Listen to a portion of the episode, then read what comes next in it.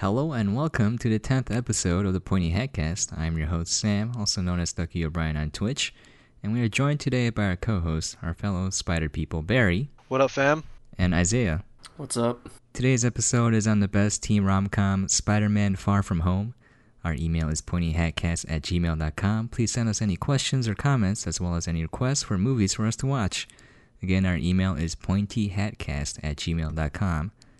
Moving in to our intro, Spider Man Far From Home was released on July 2019 in the US.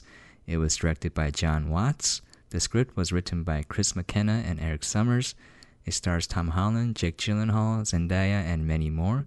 Currently, as of this podcast, it has a Rotten Tomatoes score of 90% for critics and 96% for the audience.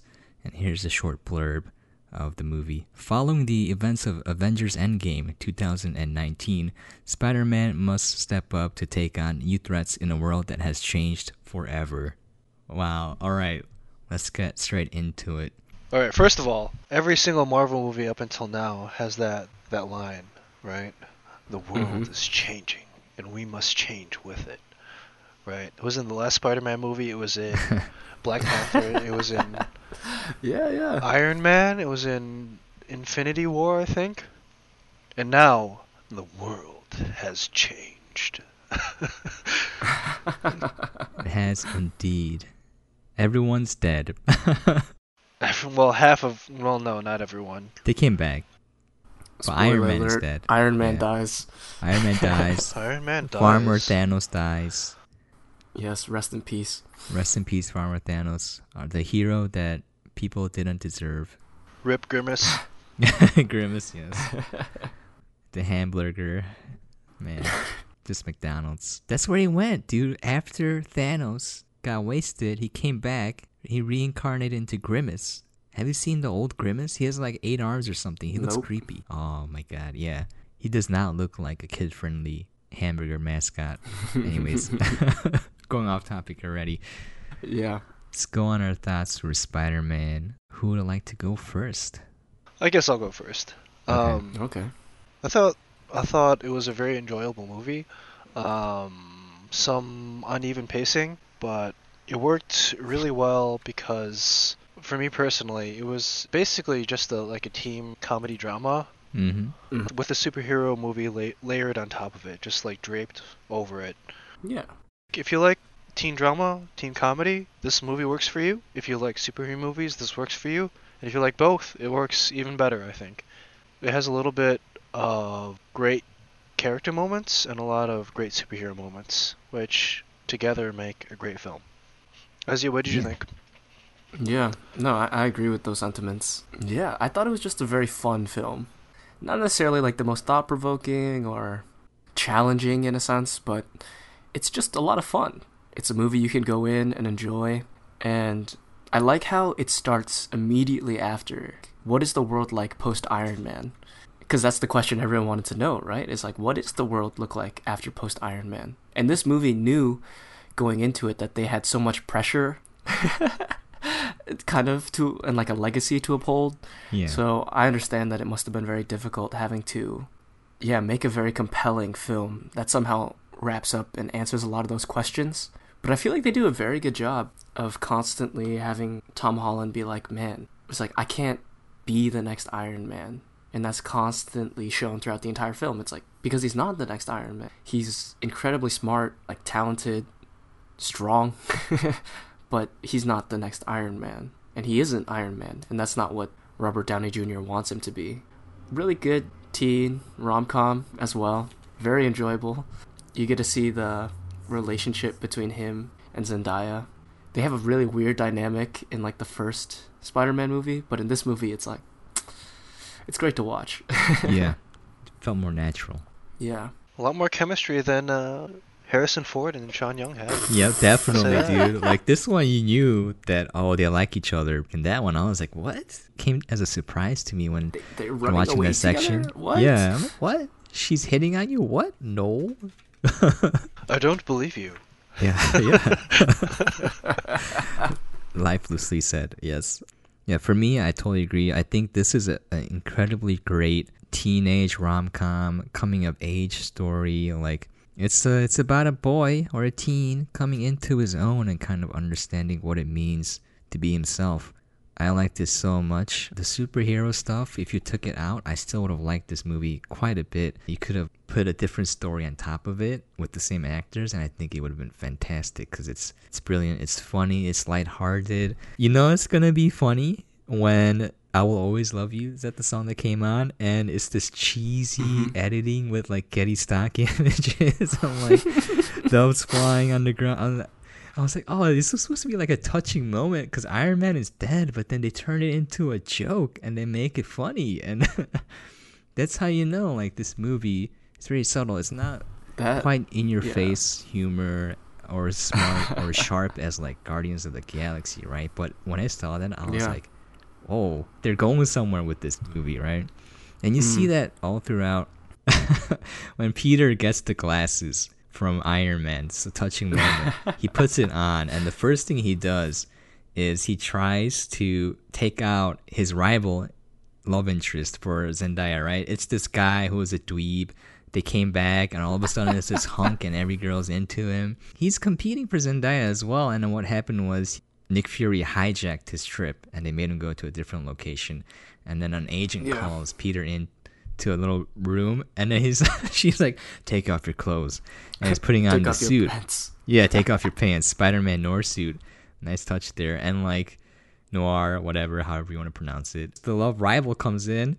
He has no pants on and is next to this girl. And he thinks like he's hooking up with this hooker. And takes a picture of it and he's showing it to Zendaya. So then he uses the glasses of Edith to take him out. He was gonna erase the picture, but instead it launches killer drones to kill him. and I was like if you think about it, it's kind of scary, but like that's, I that's I actually kind of hated that scene. Really, I thought it was funny. It's funny. It's it's decently executed. I just I just kind of personally disliked it. Oh, really? I thought it was like the Really? level of stupid you see in teen movies. I thought they nailed it. you know what I'm saying? Like super bad level. Like, Mm-hmm. like they didn't quite go all the way in. So many scenes like that, and it's very goofy. I wouldn't say it's the best acted or narratively uh, strong movie, but like like the science Yeah. teacher, right? He was like, as a man of science, I think this is based on witchcraft. you know, and he keeps hammering Yeah. that joke in, and then he's looking with the glasses, and you can see like the most recent searches on their phones, and his his is on Mhm. witchcraft, right? so like, they're smart with the humor, you know. They like keep putting it in there. You know, it's repeated. It references back on itself, and it's goofy. It's very stupid if you really think about it. It's a light-hearted teen movie where you know you kind of need to lose a few brain cells to enjoy it. You know. The reason I didn't like that particular scene, it works in the context of a teen drama. Yeah. It doesn't work necessarily in the co- context of a Spider-Man movie because Spider-Man, like he he messes up all the time, right? Yeah. Yeah. Like the core of the character is he's always trying to do the good thing, the right thing, but yeah. he stumbles a lot along the way. But he's never necessarily incompetent. He just makes mistakes. Yeah. Yeah. That that's true because he's very intelligent. Yeah, he's Yeah. not a dumb he's not a dumb guy, right? He's generally Generally, yeah. in the comics, he's probably one of the top 10 smartest people not just on the planet but potentially in the universe. Okay? He's a really smart guy. True. But you don't Mhm. you don't need that as a reference. You just need to understand that he's not a dumb person in the context of the movies. And that scene was a really borderline on intelligence Yeah, for, for yeah. Peter Parker.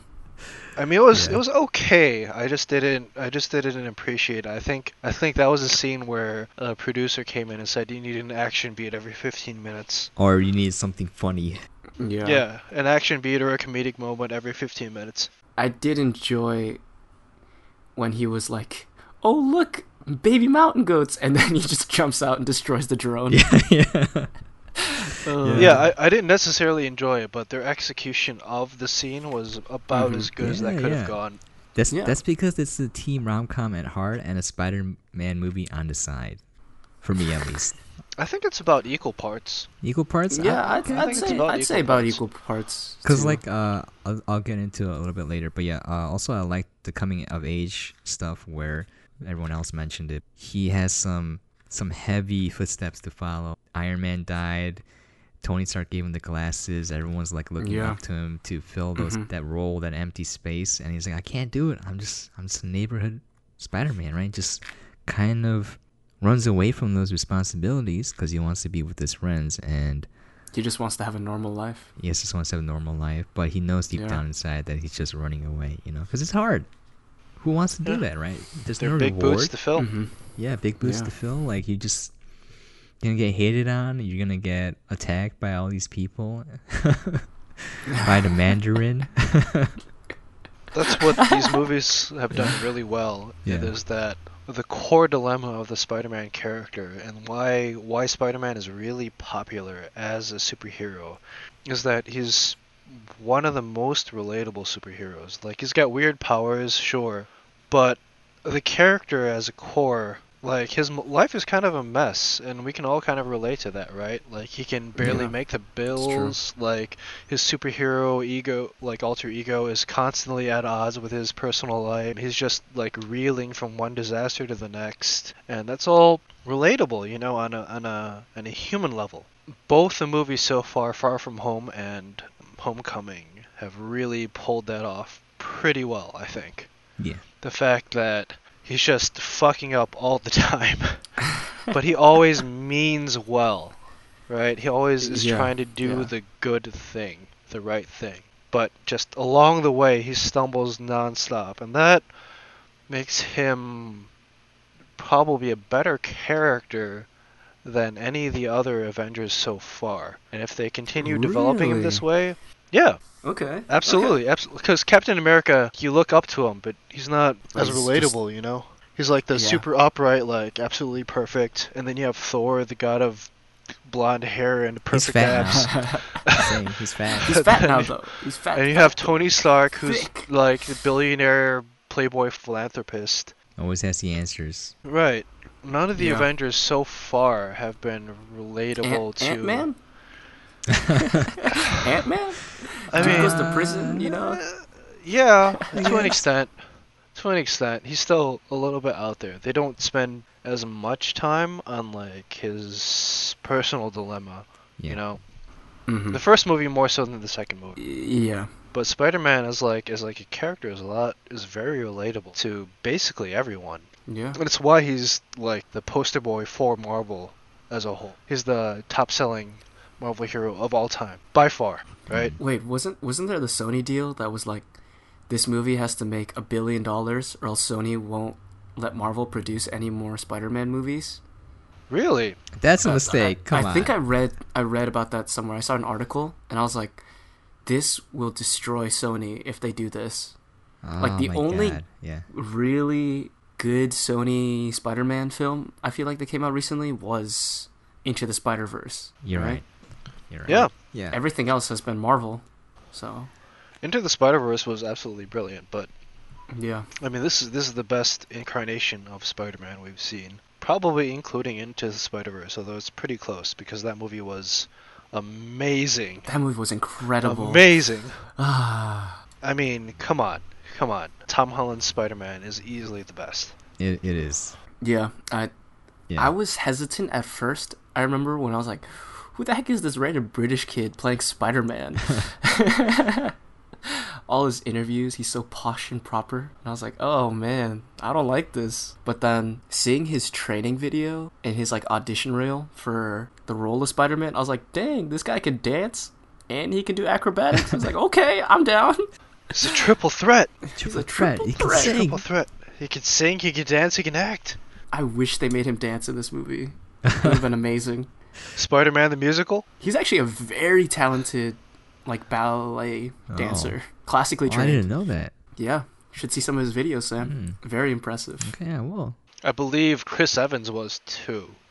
I Ballet? Really? I believe it though because Bruce Lee was a world class ballroom dancer. People don't really know that. He was considered to be one of the best martial artists in the world ever. Also, world class ballroom dancer. Yeah, I don't think most people in the martial arts sphere consider him the best of all time, but he definitely pioneered a lot of stuff. He definitely popularized a lot of stuff. Yeah. The reason why I consider him to be one of the best, maybe even the best, just because of legend status, And I think that there was so much more potential that he had that he just never was able to fully realize, which is really unfortunate. Yeah. I think it's well, we're we're off on a little bit of a tangent. Yeah, here, but yeah. I think it's a lot of uh, cult of personality. Um, he was certainly Mhm. a force to be reckoned with as far as the the complete package. But Yeah. as far as martial arts as a whole, Pure skill. like pure skill, like put him against like a fighter in like a no holds barred contest or whatever. Mm-hmm. He's definitely competent, but you compare him to like a real fighter that's fighting like The that- Rock. that's his whole that's his whole whole No. life. I don't I don't know that he would really compete. What he did do was introduce a lot of the concepts that eventually led to modern MMA and Yeah. popularize them with sheer force of charisma.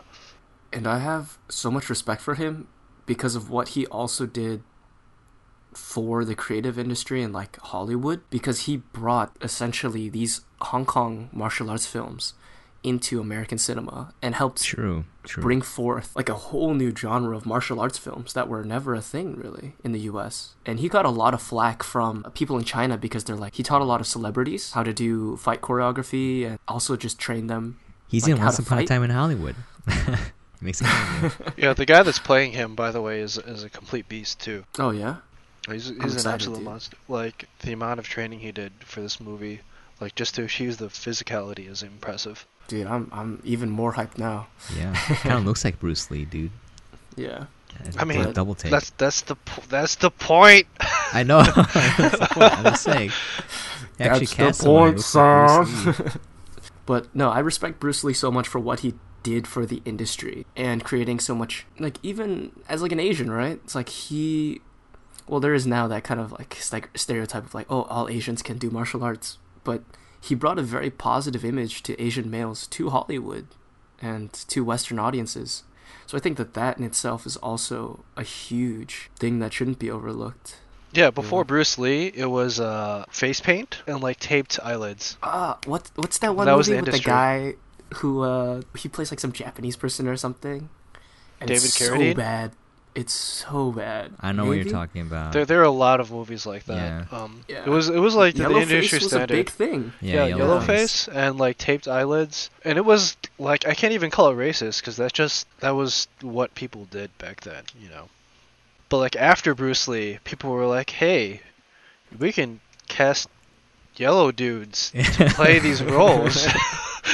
There's a we're in LA. There's a lot of Asians here. Wow, maybe we Uh. can hire them. I just wish Yeah. more cast, you know. Still to this day, though. But I think it's really cool now that you look at a lot of fight choreography and the whole scene involved around that, and it's a lot of Asians who are working behind the scenes, working as fight choreographers and Mhm. like fight directors. So makes me proud. he was the the trendsetter, and then um, Mhm. after him it was like John Woo and Oh, John Woo, man. yeah, Oh, legend. I love Jackie absolute Chan. legend. Jackie Jackie, Chan. Chan, yeah, and then it was Yeah. it was Even though Bruce he's Lee. a communist, but that's fine. I mean, Jackie Chan was literally his his successor. Yeah. He tried to Mhm. copy Bruce Lee, like, like making serious movies. It didn't work out, so he did comedy, and then that's like, oh, this is way better. Yeah, he found his own comedy style. action. Yeah. And Bruce Lee even beat up Jackie Chan for a couple of his movies. Yeah, he was a stunt Yeah. guy for for Bruce Lee's movies. Yeah. Like Enter the Dragon. yeah. There's like a scene of him getting beat up. yeah, and Bruce Lee legit punched him in the head. Yeah, and then Jackie Chan in interviews was like, "Man, that's one of my proudest moments right there. Getting Getting a punched by nunchuck to the face from Bruce Lee. Uh-huh. It gave him his power to make other movies. it was a, a christening Yeah. it's to go on. Baptized. Yeah. But anyway, Spider Man. Yeah. Spider Man. Oh, so Spider-Man. Let's talk about how Spider-Man fits into the superhero pantheon, as Okay, you will, okay. for Marvel.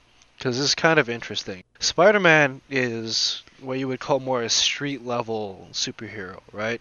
His powers are exceptional, but he's not gonna fight fucking Galactus, you know? Except he did fight Galactus. Fought Thanos. In in fact, he was instrumental in beating Galactus because his regular powers are cool, but you know they're not on like Captain Marvel level. I will destroy ships. Yeah, his most powerful abilities are his intellect and his spider sense, his Peter Tingle. Peter, Tingle. that's Oh right. my god, that made me laugh so hard in the theater. Yeah, you're That was Peter real. Tingle. It was real good. It's often the case in these giant fights, these incredible ensemble cast fights in comic books.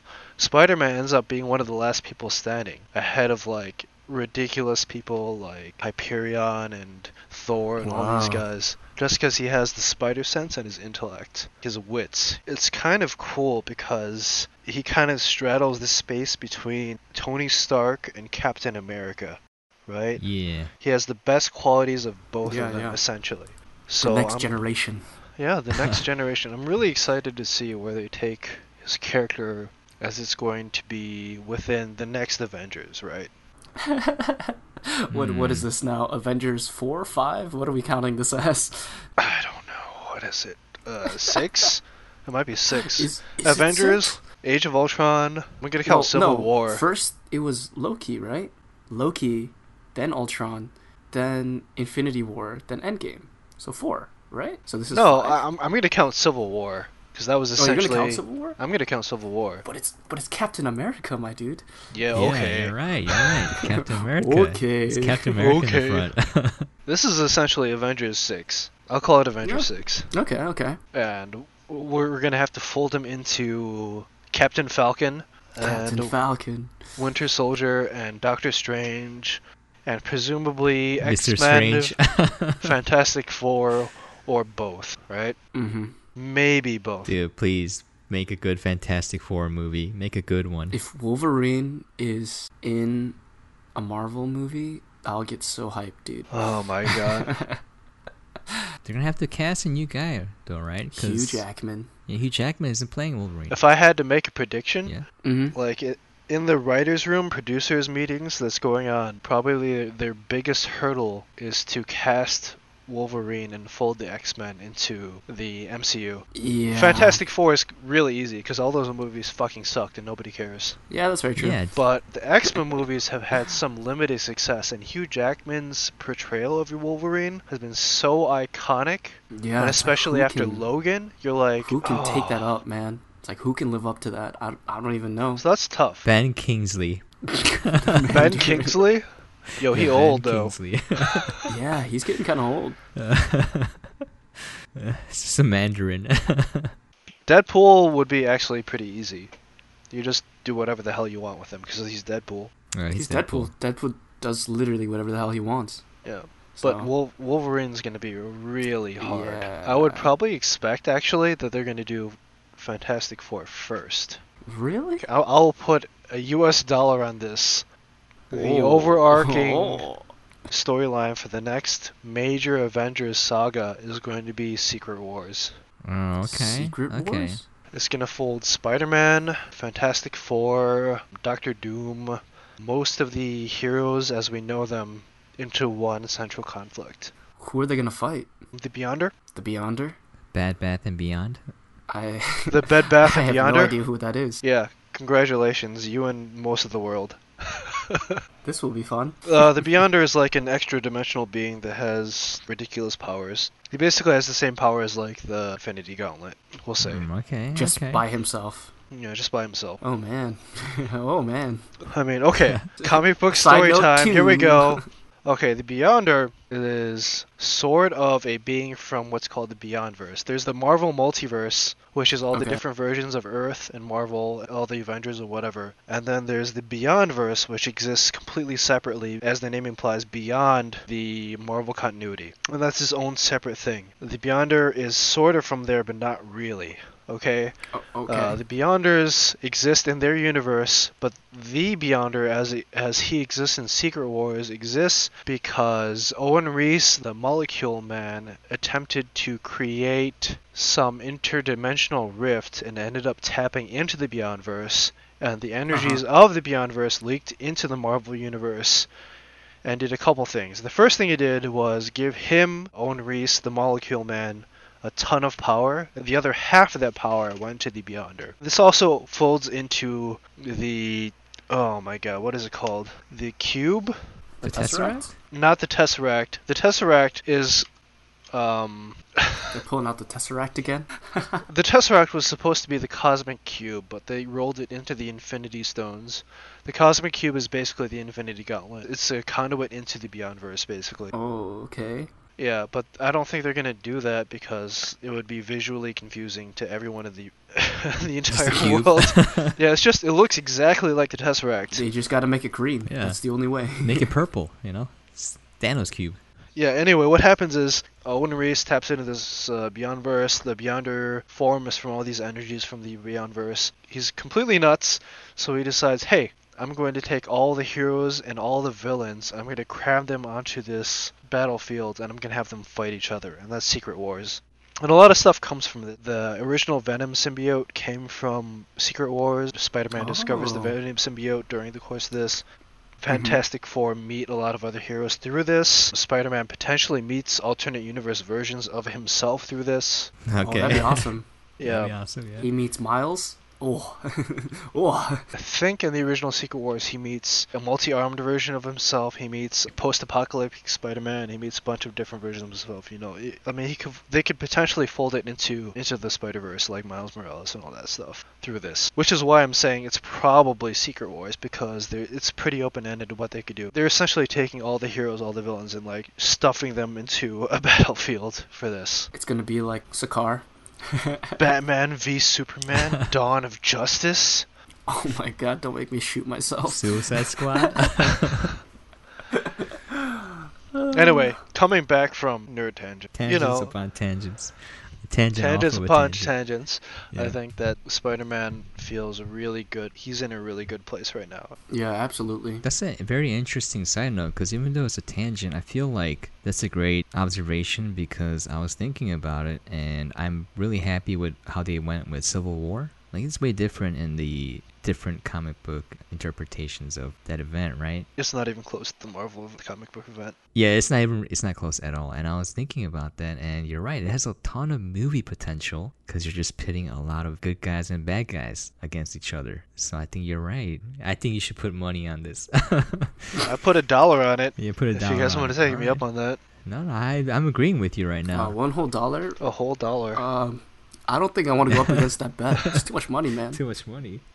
But yeah, going back to Spider-Man, the reason why I really like this movie again, the superhero parts are, are probably the least favorite parts for me. Oh, really? I know you said you had pacing issues. Yeah. Mhm. So for me, the pacing issues come in where he has to sneak off and do superhero stuff, and it doesn't quite have the same impact for me as the rest of the movie did. For example, when he first meets Mysterio, Jake Gyllenhaal in the underground base, Yeah, that yeah. entire section could have been taken out for me. It wouldn't have mattered. It's just there to give a reason as to why Mysterio needs to be there.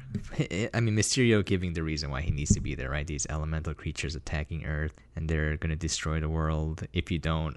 oh you my don't god. okay, I, I have to Yeah. interject here. Yeah. That scene was really important to me. yeah.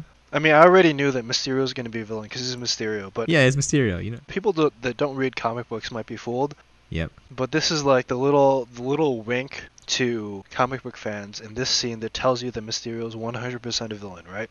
Yeah. Yeah. Uh, I spoke about this before, but in the Mhm. comic book multiverse, Earth 616 is the main Marvel comic book continuity. That is the numerical de- designation for main Marvel comics. And if you remember in that scene, Mysterio says, Your world is designated as Earth 616, and my world is designated as, I think, Earth 886. Oh, I think it said eight three three or something. Was it 833? Might have been. I wrote I it down, know. but I'm not sure if that's correct. I have to, I'll have to rewatch it to be sure, but it was 8 something, okay? Yeah. And Yeah. w- as soon as he said that, I thought to myself, "Oh." Oh. it was a little wink, nudge, nudge to anybody that reads comic books in the audience. Like, yeah, he's a bad guy. Yeah, he's a bad guy.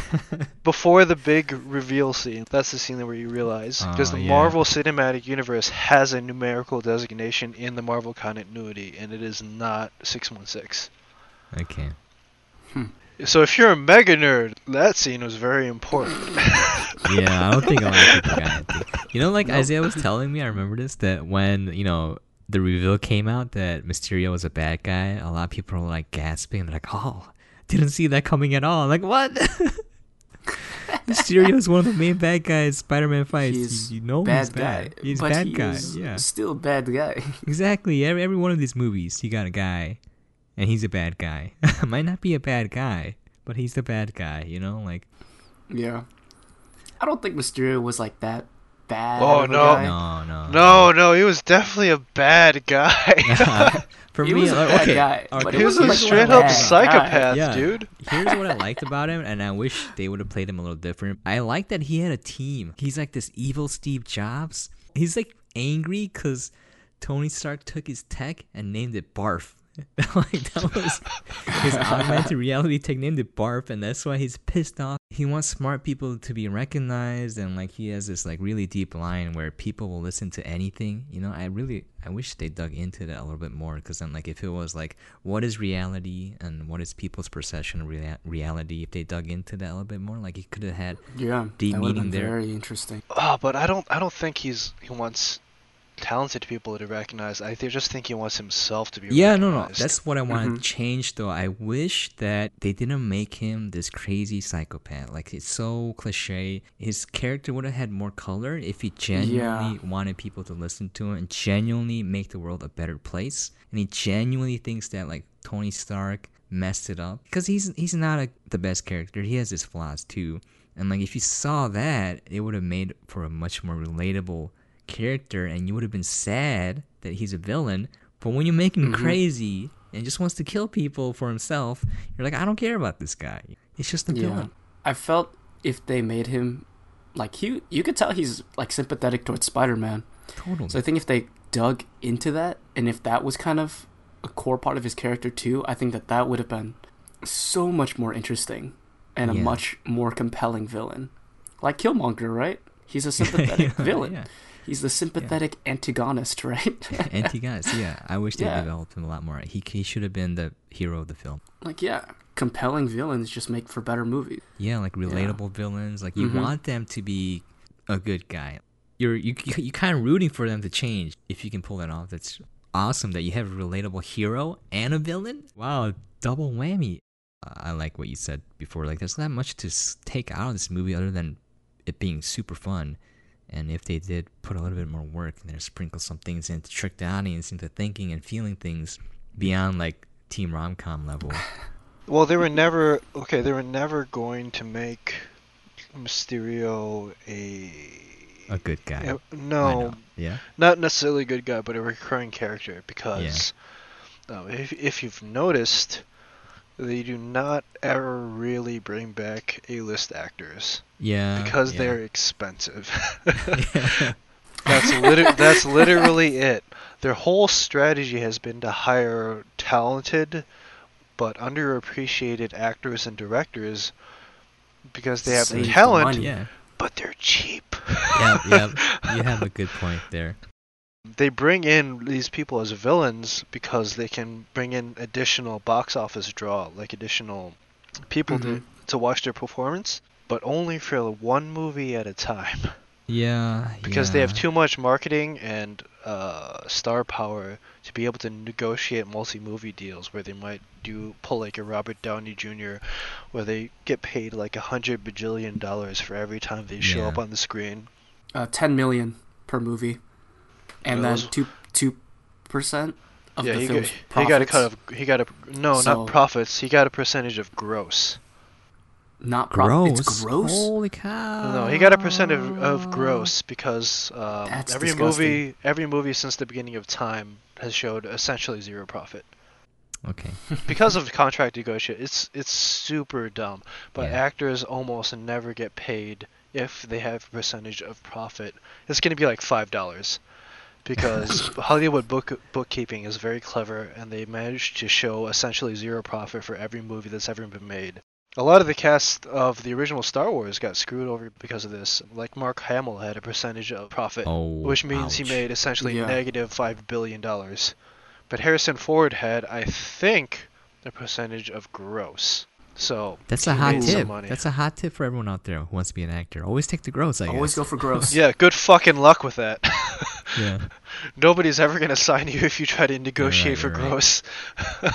I okay, I understand like the the marketing aspects as to why it's not going to occur, but like in in a world where none of that exists, just making the best possible film that you can for me at least. I'm not talking about everyone else, just for me because I'm giving my opinion on what I want to see. I wish they had developed Jake Gyllenhaal's character to be more sympathetic. Yeah. When you see him interacting with all of these people who have been like kicked to the curb and they're like amazingly talented and like it's hilarious. He even has a script writer to make up the story for him. like Yeah. he's smart, but he doesn't know how to make the individual components. He just puts it together, and he's a guy with a big idea, and just making everyone work together. You can feel his charisma. People believe in him and look up to him, and it's just like I wanted to root for that guy, but when he went psycho, I was just like, ah, I, I, I was hoping it didn't happen. Because his scene with Peter was just sitting down and talking to him. It's like, what do you want to do at this moment, right? Like you, Peter Parker, just giving him Yeah. advice, and it was like, oh, this is it's kind of touching. Like he has someone to look up to, and obviously he betrays him. But like that knife in the back would have felt more painful if he was genuinely well-meaning. He meant everything he was doing. Just Yeah. misguided. That's what I wanted to see. That's why I felt like the issues with the pacing of the movie mostly came from the superhero stuff. That said, other than the last scene, I know Isaiah you said one of the best scenes that you ever seen. I totally agree. It's one of the most Yeah. visually stunning and realistic and breathtaking scenes I've ever seen in any movie. Like special effects, what's happening on it, like all the movies before it combined cannot compare to Far From Home for me, personally speaking. That end scene, I think for that scene alone is Yeah. worth watching the movie. Like they did such a fantastic job. I'm not gonna go into it because I want people to be wowed by it. It looks real. you know, we watched uh, Independence Day recently, right, Barry? And like, I know it's a long time ago, but like, there's some uncanny valley stuff whenever you use miniatures or like special effects, and this this had none of that. Maybe if you do a frame by frame, you can notice it. I was genuinely immersed in that scene. I was like, man, this movie would be amazing to watch like in 3D Yeah, just for that last fight scene. the the best viewing experience money can buy.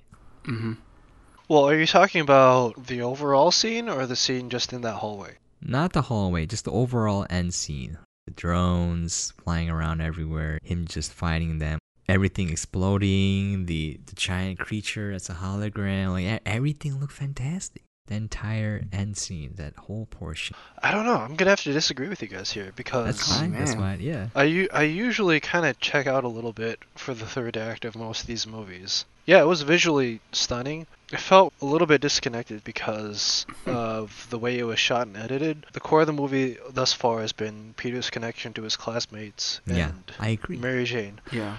And in the third act, they separate them. Like Jon Favreau and Zendaya, Yeah. they're sitting like on a soundstage somewhere, right?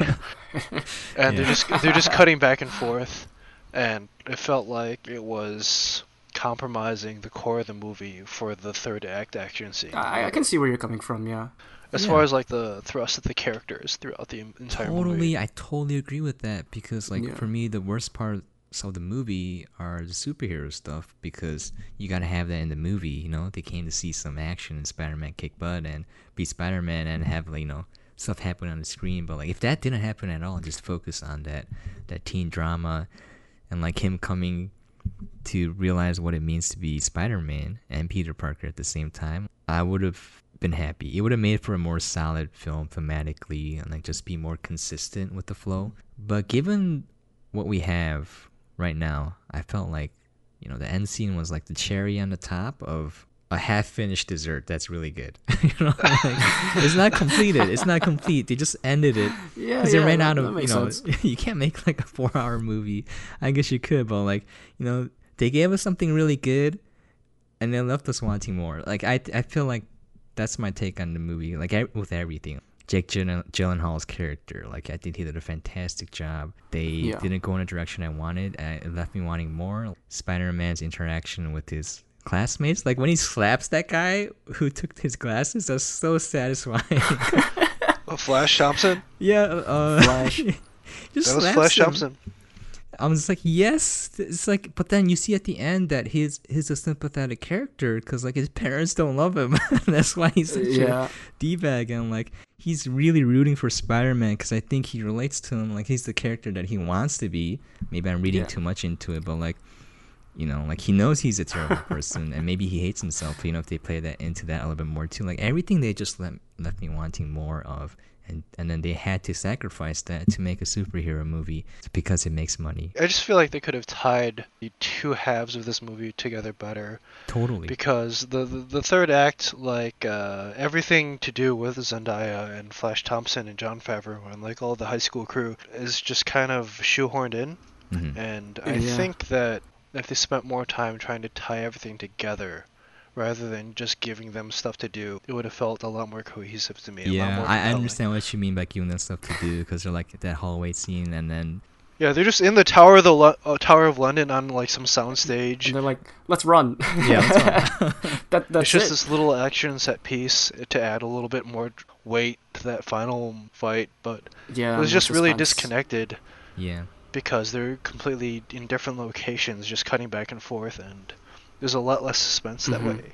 Yeah, totally. And I think there's a scene where it's like explosion happens and it's a scene where like, oh, I don't know if they're okay or not, and the character's like, Are you okay, right?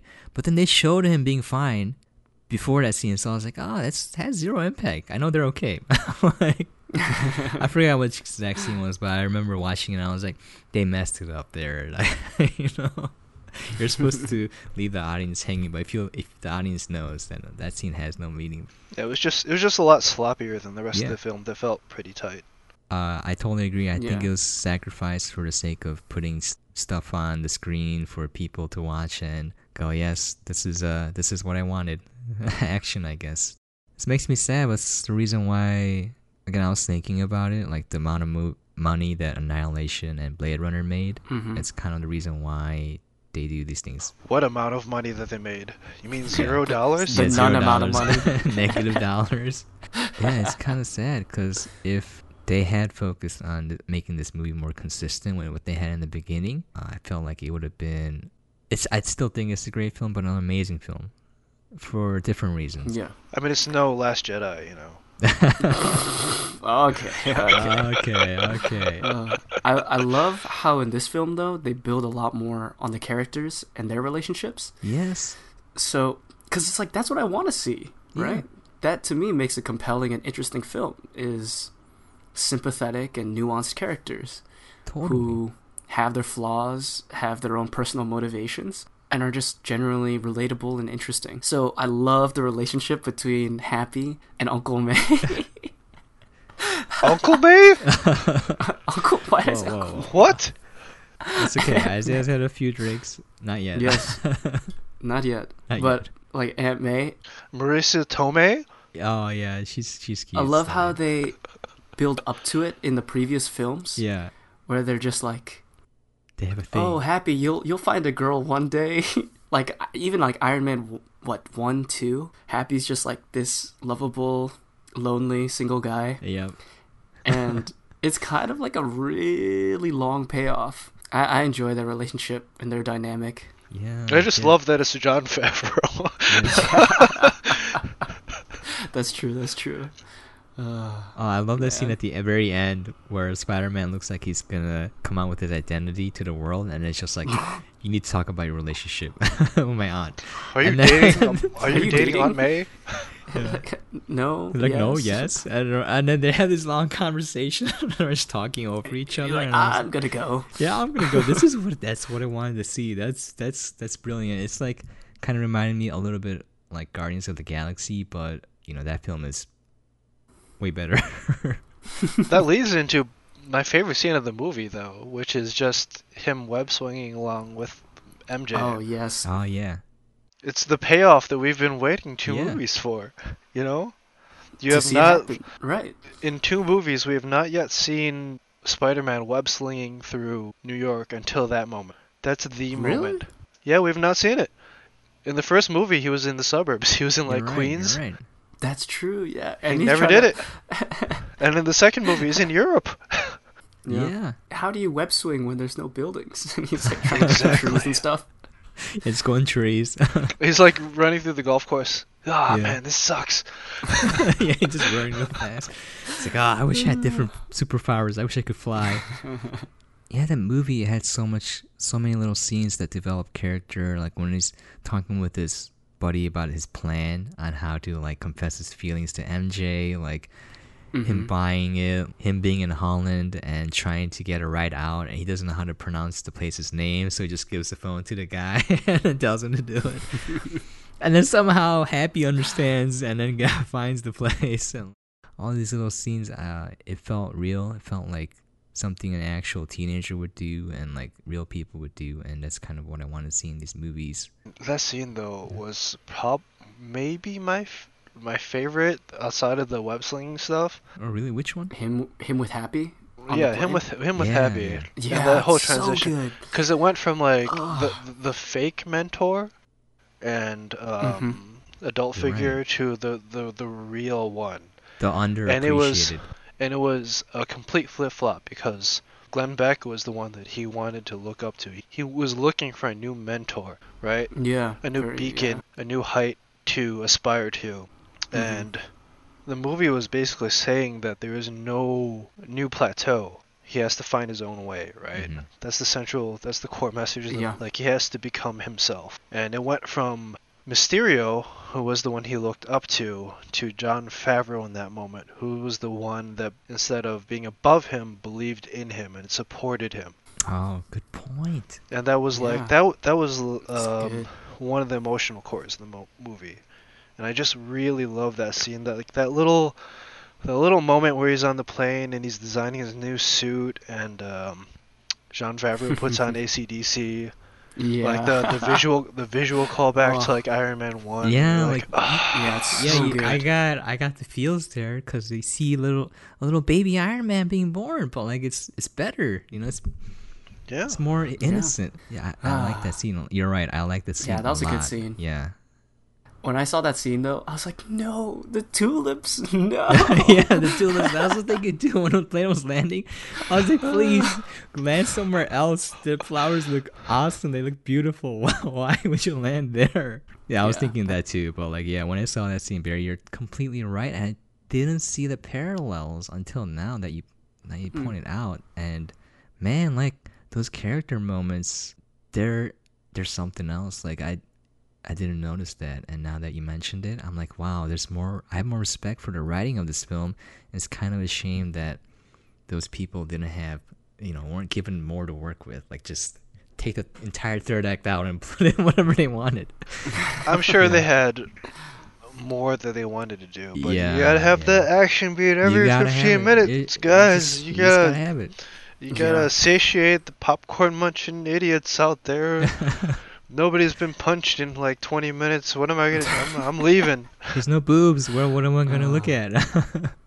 There's no guns. But I think this is the reason why Marvel just outclasses DC is because they managed to have a lot of fun, yeah, and funny moments, but still have these moments and emotional cores to their films where the characters are very sympathetic and they give you a lot of reason to care for them and they do both fairly well. I say if they focused on one, it would elevate the one, but I enjoy Marvel movies for the fact that they're very lighthearted, but also can have like these more serious emotional moments that do play out very well.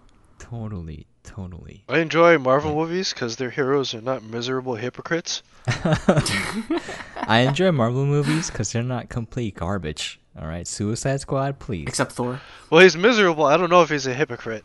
I don't I don't think he's a hypocrite, just Yeah. completely miserable because you know everyone dies or leaves him because they die.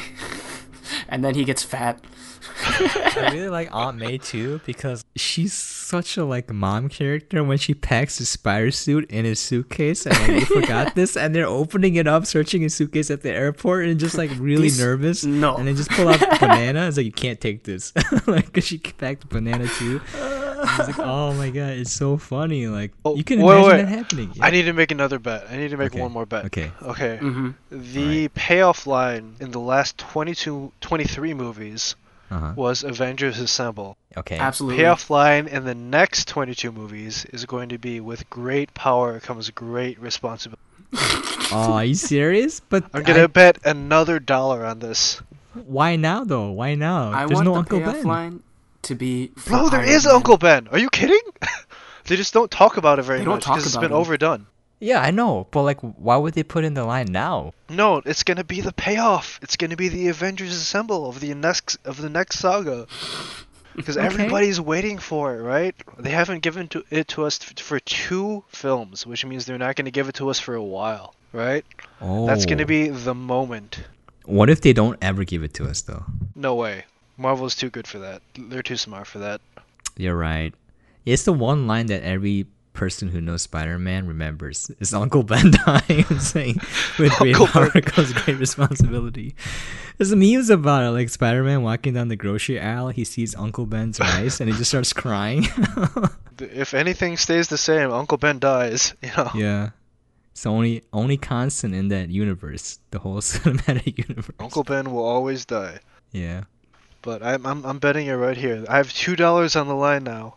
$2 Oh, on the y- line. Your logic is too strong, Barry. I can't argue with that. It's gonna pay off ten years from now, but I'm gonna get gonna that get dollar. $2. You're like, I was right. Now give me my two dollars.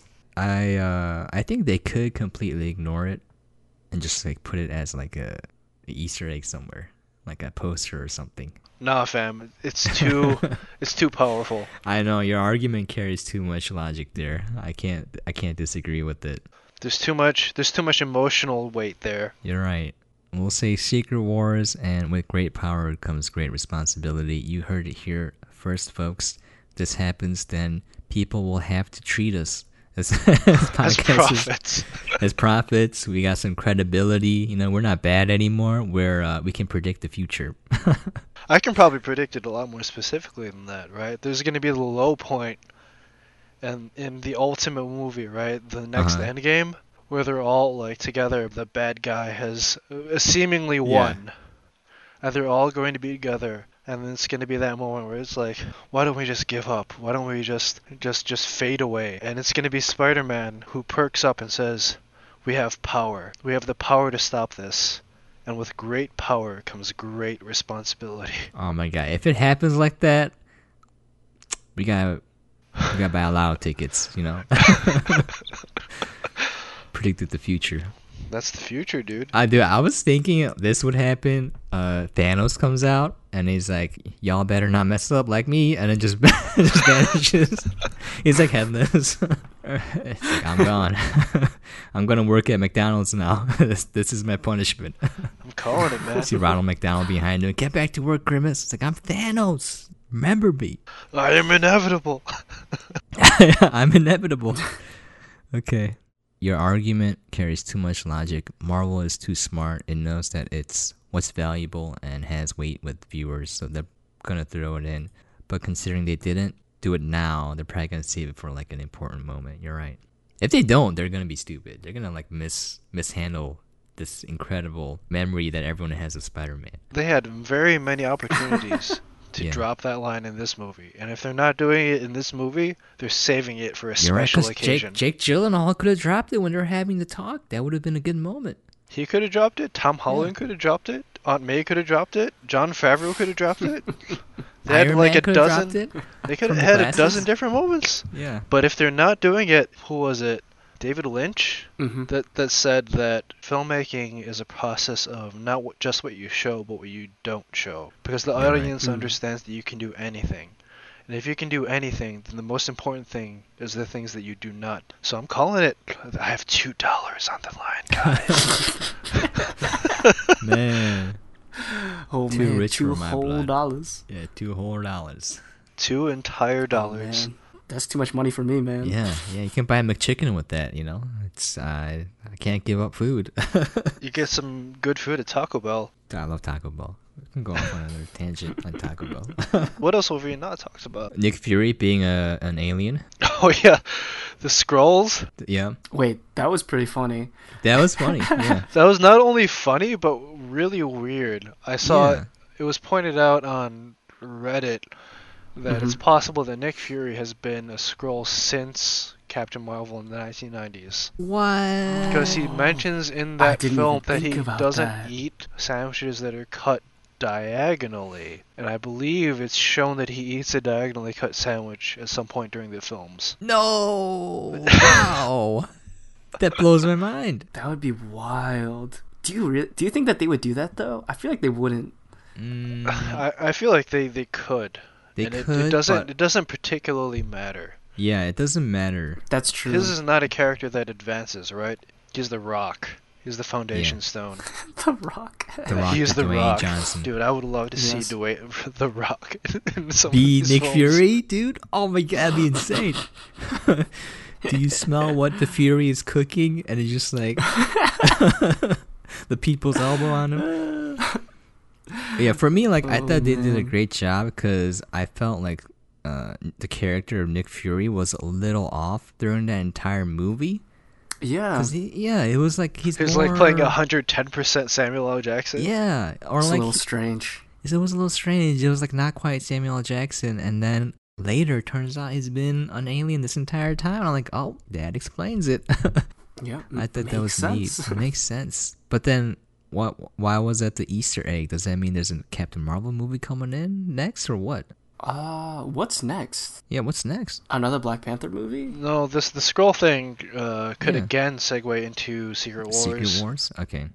It could also segue into uh, Annihilation Wave. It could segue into a lot of different stuff. Basically, I feel like they're they're opening up the Marvel cosmic landscape, right? Gotcha. Making it bigger. Uh, Marvel has, uh, in baseball terms, a deep, deep bench, right? Yeah, it can pull anything. Yeah. There are so many characters and storylines they can pull from, and what they did there was just widen the possibilities of where they can pull stuff from. There's like entire planets and galaxies of stuff that exists out there that they just haven't really poked at, and I think they're just opening up to that with that post-credit scene. Hmm. I mean, they have like Sword, they have Excalibur, they have the Canadian Avengers that nobody cares about. Wait, really? yeah, dude. Oh, don't even get me started. That's amazing. It came as a little surprise. It was nice. I'm pretty sure that's just there to expand like the cosmic landscape of Totally, totally. of the MC. It's like when they're like, "Oh, here's here's Thor's hammer," and then here comes Thor. Yeah. Spider-Man: Far From Home, The New Mutants. All right, that New Mutants, that like that horror drama. oh yeah, that didn't look good. Oh, Jared Leto. It could it could be good. Uh, it could be good, but I li- I appreciate that Venom they're 2? experimenting. Venom Black 2. Yeah. Widow, 2020. Spider-Man Into the Spider-Verse 2. Ooh, okay. Ooh. I'm excited for that. Spider-Man Into the Spider-Verse spin-off. Oh, with Gwen Stacy. is there gonna be another Captain Marvel movie? Because I thought that was. Uh, I think Easter that egg for there is Guardians of the Galaxy yeah. 3, 2020, I think. Yep, Guardians Ooh. of the Galaxy Ooh, 3. okay, I'm excited for that. Black Panther 2. Okay, Doctor Strange 2. Okay. Shang-Chi. Oh, okay, of course. Kung Fu Man. Kung Fu dude. He's the son of Fu Manchu.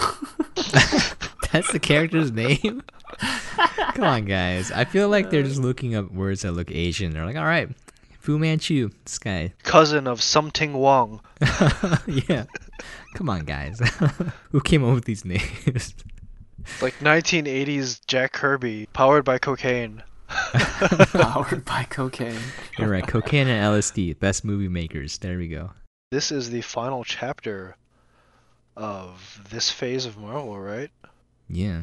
It doesn't this technically count as the start of Phase Four? No, it's that they they've stated outright that this is the final movie in this phase. Oh, okay, okay. Wow. So yeah, Whoa, really? Spider-Man: Far From Home? Yeah, it's not Endgame. It's Far From Home. Yeah, what a that kinda makes fantastic way sense. to end. Yeah. did you guys talk about how Spider-Man is revealed at the end? Oh Uh, yeah, yeah, With J.K. Simmons. Yeah, dude. J.K. Simmons comes back. He's the only Dude, person who legend. played a character. Legend. Yo, legend. What do you think this means for Spider-Man, though? Do you think he'll become like the next Iron Man, where he's just open about who he is? No, no. I feel like it won't be, I think it's gonna be a very minor conflict in the next film, or wherever they choose to deal with it. cause it's like a huge hyped up thing, but I don't think it's gonna matter, no, right? no. It's gonna get resolved. Yeah. It theoretically puts Spider-Man in the same place that he is in the comic books, which is the controversial hero. He's not as beloved as Captain America or Iron Man because he's a street level hero. Yeah. Some people are unsure of him. A lot of people really love him. Some people hate him, and it's just a way to to drive more conflict with the character. Yeah, that makes sense. Wait, quick question though. Did Jake Gyllenhaal die? Did Mysterio die? Cause like I know I'm they put the projections on top. 99.99% sure that he's dead. Yeah, I'm pretty sure it's Okay. that. So then, Oh, Mhm. from Beyond the Grave. Wow. Wow. Well, do you remember that little insert where um, Yeah, uh, I- tech guy downloaded Yeah, the, yeah. the video? Tech I know, guy. I know. Like before that too, they're like, I need the projection of my suit ready, and I, so I know that he had that planned, but I Yeah, thought he yeah. got out alive. But it's kind of sad that he's dead. No, he's dead. Makes sense. He's too expensive. He's too expensive, you know. Yeah. Gotta kill him too much. Yeah, that's why he died. when you see like the financial decisions, kind of like the money man, like putting his hand in and moving things around, it kind of ruins the movie for you a little bit. When you can see it just from above, like the Super Smash Bros. hand just coming down, like picking up pieces. Like we can't do this because it's too expensive. A new challenger appears. yeah, a new challenger appears. Investors. it was great. It was a great Easter egg, a cameo appearance. I I really hope that they don't go the same route where he works as a, a photographer for him, Jay Jameson. I strongly doubt that that's where they're No, gonna I, go. I Yeah. don't. I don't think they'll take him that. it's been done too much, and I feel like it would kind of ruin the character development they've done I think so the sa- the same concept is probably going to be played, but in Yeah. a different route. Because he's still in high school, right? Yeah, he's he's still a high school student. If I'm going to bet another U.S. dollar on something, he he's probably going to end up like interning for real at Stark Industries Oh, or something related. yeah, that would be would really cool because they show him as someone who's incredibly intelligent. So might as well play into that, right? That's what I don't get like the other Spider-Man movies. There's like this guy is a genius, so we're gonna make him a regular low-level photographer. Well, that was always the that's part of the character is that he has all this talent and he never really fully utilizes it because Yeah. his superhero persona is always at odds with his capabilities as a civilian. Latest Spider-Man storyline sort of deals with that with the Superior Spider-Man where Doc Ock takes over his life basically. Oh yeah, you mentioned yeah. that. Yeah. Yeah, we're like Doc Ock takes over for him. He assumes Peter Parker is dead, and he looks at Peter Parker's life and he's like, "Bro, what the fuck have you been doing? you don't have your PhD. You're in a dead end job. Your girlfriend hates you. I'm gonna fix all of this right now." Does he? He gets his PhD. He establishes Parker Industries, which beco- becomes a multi-billion dollar industry overnight. and then he gets like three girlfriends. Wow, not even one, three. Yeah, I'm not gonna go through the whole story, but that's kind of the gist of it. That's funny. Peter Parker's life is just a massive series of disasters. He's ba- like his personal life. He's basically reeling from one disaster to the next, which is what makes Putting him out fires. Yeah it makes him relatable because we all, we all understand Yeah. like hey I fucked this up I Get fucked this up. It's not like Captain America where I'm gonna punch my way through every single problem. Punch Nazis. I'm just gonna punch Nazis for like 120 years. yeah, we all have Uncle Ben, you know. I'll solve all my problems with my moral uprightness. Can you feel the righteousness? if they respect that core to the character, and they have thus far, I think he's probably going to be the most compelling hero the, we've seen in Marvel. Yeah. Yeah. No, that's Also, a I point. like the uh, Zendaya's MJ. It's not like the Hey Tiger MJ, but like this one's more It's very well adapted to modern times. Yeah. times. well Yeah. adapted to modern times. Good way to put it. Like Flash Thompson was originally the jock archetype, right? Oh, he was Brock. Uh, Flash Thompson. Flash Thompson. All right. All right. Yeah, he wanna was see he was Brock. he was originally the jock. Like he Uh-huh. was uh, the bully to Peter's nerd or whatever. And that doesn't Mhm. work anymore. It just doesn't that that dynamic Yeah. doesn't exist really. it doesn't as pan much. out. Yeah, that's you're right. Especially young people won't be able to relate to that because the high school dy- dynamic is so different now. Yeah, I think that's a really smart decision. Everything they've done Yeah. with the characters has adapted really well. Totally. That's a very good point. Yeah, it pans out very well for like modern times. Yeah, where MJ was originally like just a like, straight up sex symbol. Yeah. She has other stuff going on. she has a brain. She's brain. obsessed with death. Yeah. Uh, I She love how they figured make out that he's MJ so Spider-Man. weird. I have to point out that one of my favorite moments from the comics, and this is from Ultimate Comics, is where Peter is hanging out, and I think it's Johnny Storm just jumps on him and he's like, Yo, I, I met one of the female villains from your rogues gallery, and she just started some crazy shit with me, and we gotta figure this out. And Spider Man's like, Uh, which one? And the, the human torch is like, Wait, list them. And he's like, uh, black, black cat. Um, he just goes through this list of like 20 different female villains. MJ's like, wait, back up. back up a minute here. oh, that's great. He has he has so many like female villains that are just like they're just selling sex, you know. Yeah, yeah. Yeah. Why don't we go over our, our recaps of our thoughts, and then we'll rate the movie, and then we'll call it an end there.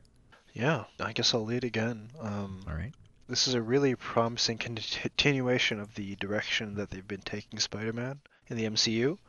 The mm-hmm. character is very true to the core of the Spider-Man character as it's been portrayed in comic books and since forever. And I think it might be the best portrayal overall, the most focused, the most cohesive, because the comic books are just a mess. they are legitimately a mess.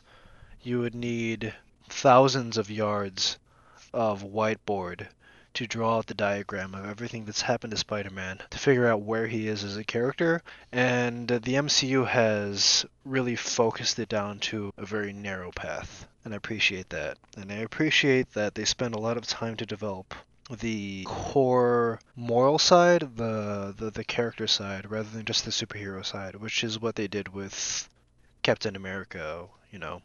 Captain America Mm. probably more than anything else because he had five minutes of backstory and character development, and then he was just Captain America, right?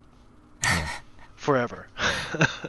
Yep. So I like that. I think it's a very promising start to the next phase of Marvel because they're c- clearly bolstering Spider-Man as the core core character. He's he's the next Iron yeah, Man. Absolutely. Not not just as Iron Man, but as the main character, more or less, of the next arc. Yeah, no, I agree with that. Like, honestly, I, yeah, I do stand by what I said earlier, which is I think that this movie, at least to me, I enjoyed it more than Homecoming. Yeah, it's like a teen rom com, uh, almost kind of. It is, um, but also a superhero film. The development in regards to the characters and their relationships was just so much fun to watch. They created so many sympathetic characters that really made for an interesting movie overall, and I, I really enjoyed it. So there were flaws, and this movie definitely could have been better, more cohesive in terms of like Spider-Man and him being Spider-Man versus him being a normal student, Peter Parker. But I do like how they kind of play into that conflict of like he's put at a crossroads a lot of times where he has to choose between will I do what is right and what will help ultimately more people or do I just be like a kid and do whatever I want and ultimately just like pursue the girl screw everyone else I'm gonna live my own life Shinji. Shinji Shinji, is that you? but um yeah and he's like an honorable character for doing that and sacrificing like his relationship with MJ for a large part of the film just so that he can help people even though if it's like grudgingly he will still do it and he'll ultimately continue to sacrifice himself for others which is what makes him such an honorable and memorable character regardless of his flaws i think that's why he's sympathetic and that's why spider-man like why people like spider-man so much is because yeah he makes mistakes and he's stupid but that's like the rest of us and Yeah. he always tries to do what's right even if that comes to at great personal sacrifice he'll still choose to do what is right Yeah, for me, I really enjoyed this movie. Uh, again, my main takeaway was that oh, it has so much potential to be better than what it is, but I understand why things have to be sacrificed to make it uh, a movie that makes money, so that they can continue to make these movies. And I'm not sad because the parts that I did like and have that I saw that had a lot of potential were well done, like incredibly well done. And uh, I hope they give these writers more room to kind of make a more cohesive, like narrative and character development and like motivations, all of that be more cohesive and consistent throughout the entire movie. And you know, you can have your big action set pieces, but I hope they give them a little bit of rein in like putting something in there, you know? Again, I always say you gotta trick the audience a little bit, but like what I did see, it was definitely a teen rom com coming of age story from the beginning to the end. They adapted it to modern times. Like it's not like a callback and they copied an old film. It's it's completely something fresh, but felt very similar. And I thought that t- took a lot of skill to pull off. The best parts of the movies was when Spider Man was trying to be Peter Parker. The action scenes I didn't really care for. The superhero parts, uh, I felt like they kind of threw the pacing of the movie off. Um, but what I did see, like Jake, again, Jake Gyllenhaal's character Mysterio has so much potential to be more sympathetic. Like, Great performance too. yeah, great performance, incredible. Like, you you know that he's a bad guy when he goes crazy, but like when he was being not so bad and lying, like you believed him. You know, he's a great so actor bad too. guy. Yeah, bad, bad guy, He's definitely. ac- he's guy. actually a bad guy. yeah, he's actually a bad guy. yeah, but you wish he wasn't. Um, but yeah, I, I, I liked everything. Um, third act a little inconsistent there for the sake of having an amazing action set piece. Again, I thought it was visually stunning. Uh, narratively, it doesn't really fit in there logically either. It's just it just looks great, and I'm okay with that.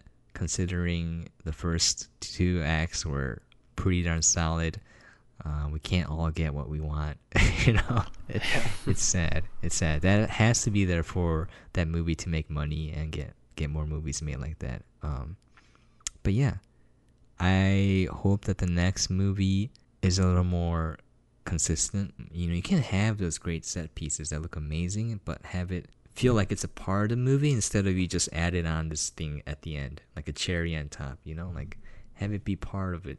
Takes more work, but I hope they figure that out. All right, let's go to our rating scale. Well, hang on. Uh, Yeah. I forgot to mention this. Something Okay. I really appreciated in the movie. This is the first time we've seen Spider-Man get hurt. Oh yeah, Legitimately, That is true. you're right. he's been pretty invincible, like to an unbelievable level in all these movies up until this point. Yeah, even even in like Infinity War, like Yeah. Like he got he got snapped, but he didn't really get hurt. yeah. yeah. Right? Everyone else has gotten like stabbed, shot, whatever. But Spider-Man got like knocked. He got like a he got like an airplane dropped on him, and he was like, "Yeah, I'm I'm good." You That's just lifted it up. yeah. And in this movie, it, he got real messed up, and Yeah. I I really appreciate True. that because you have to show that your heroes are vulnerable. Otherwise, who cares? You just become a Yeah. you become Superman, Superman or Captain problem, Marvel. yeah. It's the Superman dilemma, right? Like when you got Yeah. nailed by that bullet train, you're like, oh. Oh yeah. Oh, like I know he survived, but oh, that's gotta Oh, leave a man. mark, dude. Yeah. He got real messed up, Yeah. Brutal. And I. He got I- railed. oh my. Uh, That's too funny. yeah, that's our podcast title. Uh, Spider-Man gets railed. to, to, tonight on the Daily Bugle. oh my. I was thinking of bugle chips every time I hear bugle. Yeah, I, I just I, I right. appreciate a good railing. Yeah. Good point. All right, let's, anyway. let's move on to our ratings. Yeah. Uh, rating Alright. scale. Okay. Yep.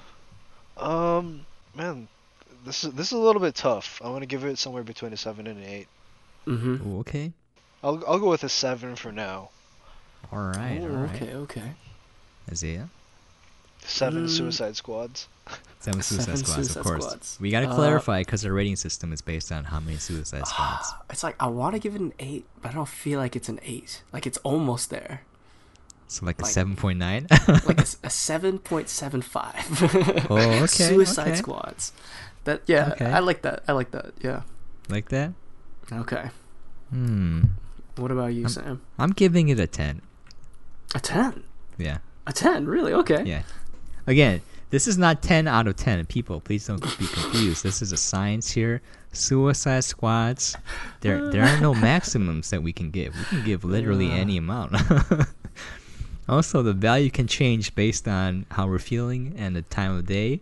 So, even though we yeah, uh just for reference, we gave Blade Runner 2049 a 9, 8.5 and 9 respectively. It does not mean that I like Spider-Man Far From Home better than Blade Runner. Our Right. entire scale might also change with this upcoming year's Suicide Squad by James Gunn. exactly, exactly. Now we, we, Would we have to rate it's it on really good. We're gonna have to lower our scores. Two, yeah, two Suicide, one half a Suicide Squad. You don't know. That's the that's the beauty of the system because it actually doesn't matter what we give it. it's just our our feelings on the movie, uh, given very ambiguously, and you can't you can't blame us for it. You can't be like you gave this movie a ten, like ten Suicide Squads. Please, it's not a ten out of ten. This this movie made ninety five or ninety two mil opening Wow. weekend, Yeah. and total its domestic is 242 mil. domestic. But then foreign is 392 mil. So it's actually made 635 mil Holy cow. As of what two days ago. This is the second frame. We're in the middle of the second frame. This is this is why you need like those action set pieces and everything. It's just it's sad, but Well, Spider-Man as a property is the most popular Marvel property you're right. You're right. by far. Yeah. It's the most Yeah, recognizable This this shows anywhere you go. Uncle right. Ben. It's like it goes Spider-Man, Batman, Hmm. Spider-Man in that approximate order, right?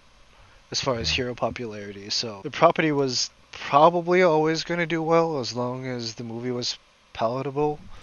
yeah, even even you know Spider-Man Three Holland? did. Yeah, Was in the Secret World of Arrietty. really. Was he? Yeah, as a voice actor. Apparently. Hmm. Wow.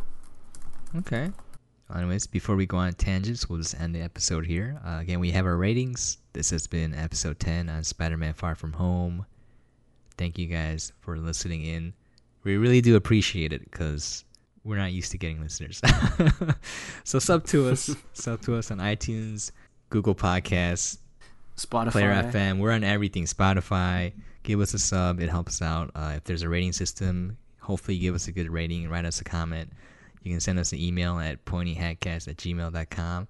Thank you so much. We appreciate you and catch us next time on the Pointy Hat Cast. Thanks for dropping by, guys. Stay pointy. Stay pointy. Stay pointy.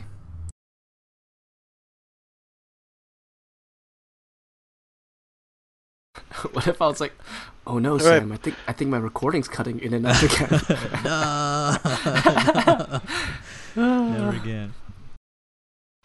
What are we doing next time? Um, that is a great Cowboys question. versus aliens. no. Cowboys versus aliens. oh, we can we can Hey. decide. It will be a surprise. That's right. Even we don't know what's coming next. That's how good we Yeah. are. We're gonna roll a one d twenty. On a one, on a one, it's gonna be like After Earth. On a twenty, I don't know. After this one, like people stop tuning in. Anyways, I rolled a natural one. time, Uh, Ah. Uh. All right.